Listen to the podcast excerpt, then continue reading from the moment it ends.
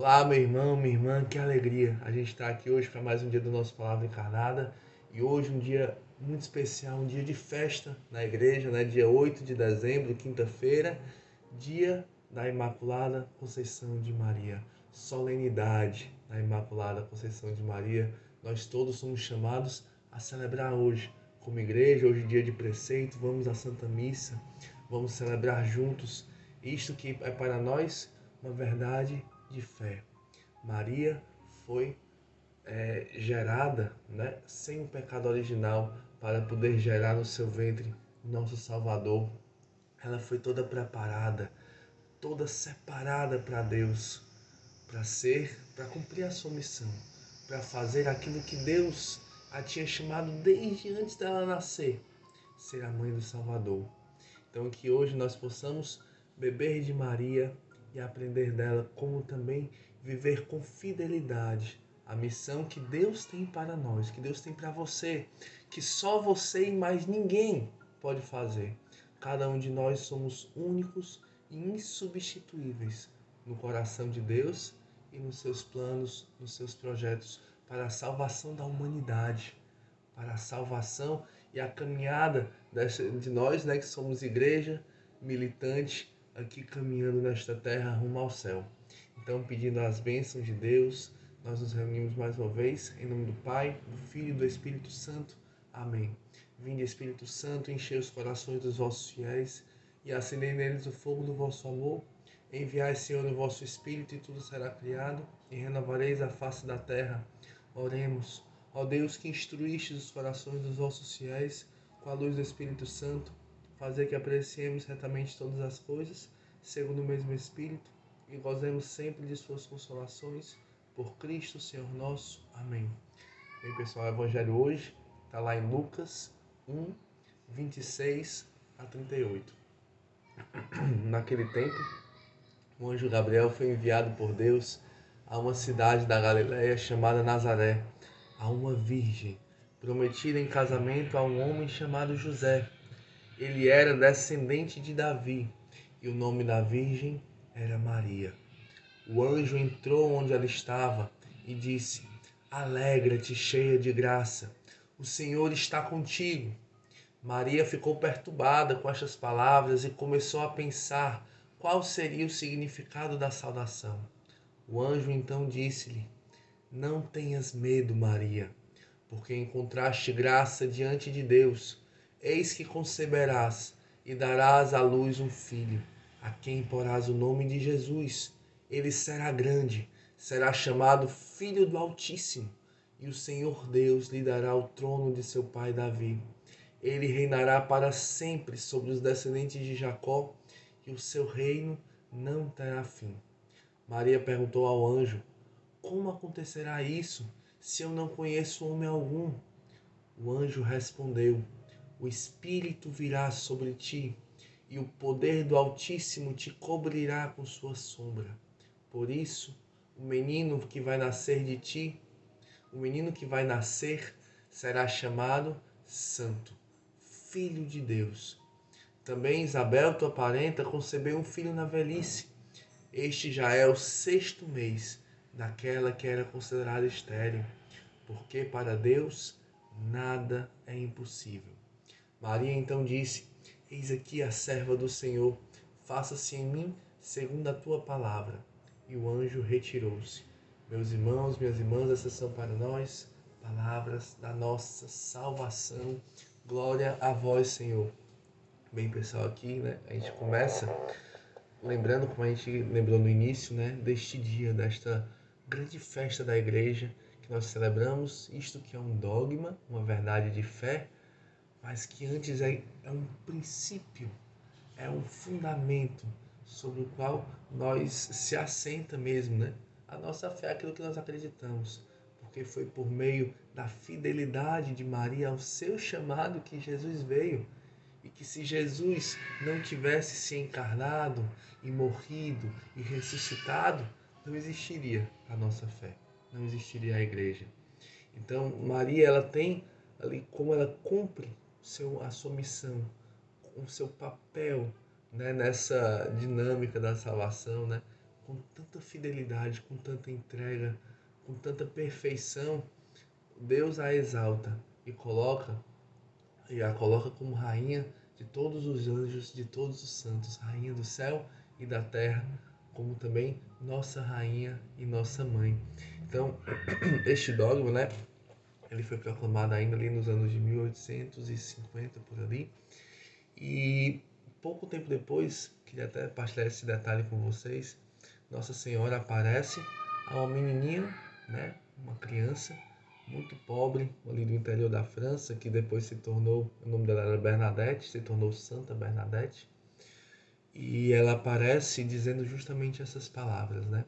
Depois que ela fala e pede penitência e, e, e ora, reza ali com Bernadette, chama Bernadette a rezar e fazer penitência pelos pecadores, depois que Bernadette começa ali a, a viver aquelas aparições de Nossa Senhora em Lourdes, o padre, né, inquieto, inquieto com aquela situação, pede para Bernadette perguntar o nome daquela senhora para ela, né? E quando Bernadette pergunta, ela responde isso: Eu sou a Imaculada Conceição.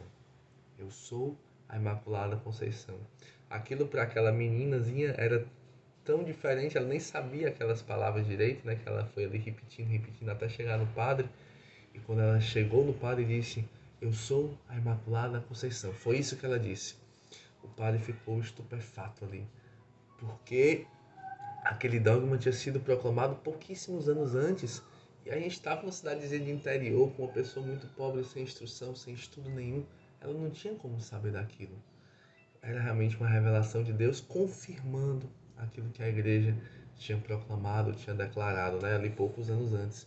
Então nós cremos que Maria foi concebida ali sem o pecado original. Deus a purificou para que ela pudesse cumprir a sua missão. Deus a preparou. Então, nesse evangelho de hoje aqui, a gente vê a cena da anunciação. O anjo Gabriel, que é aquele arcanjo, né, que cumpre as ordens de Deus, que traz as palavras de Deus, que traz a mensagem, que traz aquilo que está no coração de Deus, aquilo que Deus mesmo quer falar, ele fala por meio dos seus enviados, que são os anjos. Então, quando Gabriel fala aqui com Maria, alegra-te, cheia de graça, o Senhor está contigo, não é um ser qualquer falando, mas é o próprio Deus falando, porque os anjos, eles têm essa característica, né? de falar com essa fidelidade perfeita, aquela cumprir com uma fidelidade perfeita as ordens que recebe de Deus. Então, quando Gabriel fala, é Deus falando. Alegra-te, cheia de graça. Tudo em Nossa Senhora é graça. Tudo em Nossa Senhora é presença de Deus. Tudo em Nossa Senhora é, é a graça de Deus ali agindo. E a gente pode lembrar aqui que Nossa Senhora aqui já tinha por volta de 15 anos. Então tudo bem, ela foi ali, ela teve uma graça especial para cumprir a sua missão, ela foi, ela nasceu sem o pecado original, mas aqui ela já estava com 15 anos. E com 15 anos ela, se, ela permanecia sem ter pecado, ela ainda era toda graça, cheia de graça, graça plena, toda graça, toda pura, toda bela. Ela era fiel permanecia fiel àquilo que Deus tinha feito nela, a obra que Deus tinha começado, Maria lhe guardava com toda a fidelidade no seu coração. Como é que nós estamos guardando aquele tesouro das nossas experiências de Deus, da nossa vida em Deus, daquilo que Deus já realizou, daquilo que Deus já curou? Nós estamos sendo fiéis guardiões daquilo, dos tesouros de Deus, daquilo que Deus realizou, daquilo que Deus curou, daquilo que Deus nos libertou, ou nós estamos ainda ali, sabe, tratando aquilo como uma coisa qualquer, como se não tivesse acontecido nada demais. Você, meu irmão, é um milagre. Você é uma obra belíssima de Deus, que Deus quer levá-la até o fim, quer levá-la a bom termo. Mas nós precisamos guardar com fidelidade aquilo que Deus já realizou, para que Deus não precise ficar sempre nos reconstruindo, mas que seja ali passo a passo, tijolinho a tijolinho, colocando e aquele edifício vai crescendo, crescendo, também pela tua fidelidade. Deus, ele faz a obra, é ele quem faz, a obra dele. Mas a nossa fidelidade ajuda a Deus a levá-la até o fim. Então aqui, lembrando né, a cena da anunciação, Maria conversa ali com, com, com São Gabriel e São Gabriel, né, o anjo Gabriel, é falando para Maria o que, que Deus quer falar a Maria. Então, rezando aqui nessa passagem, me vieram três coisas né, principais. Primeiro, Deus fala da alegria dele com a vida de Maria, com a sua fidelidade, né? Alegra-te, cheia de graça, o Senhor é contigo. Aí, não tenhas medo, porque encontraste graça diante de Deus. Deus está feliz com você. Deus está feliz com você. Como será que Deus olha para a nossa vida hoje? Será que Deus se alegra com a nossa vida? Será que Deus se alegra hoje, neste dia, nesse dia 8 de dezembro de 2022? Deus está feliz, meu irmão, com as tuas escolhas. Deus está feliz com a tua entrega.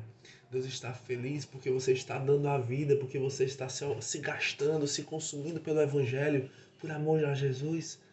Ou será que Deus está triste porque Ele está vendo o teu coração esfriar? porque Ele está vendo que você está ali começando a se perder, começando a se afastar. Que nós desejemos ardentemente alegrar o coração de Deus, como Nossa Senhora quis né, viver essa fidelidade e foi feliz por isso.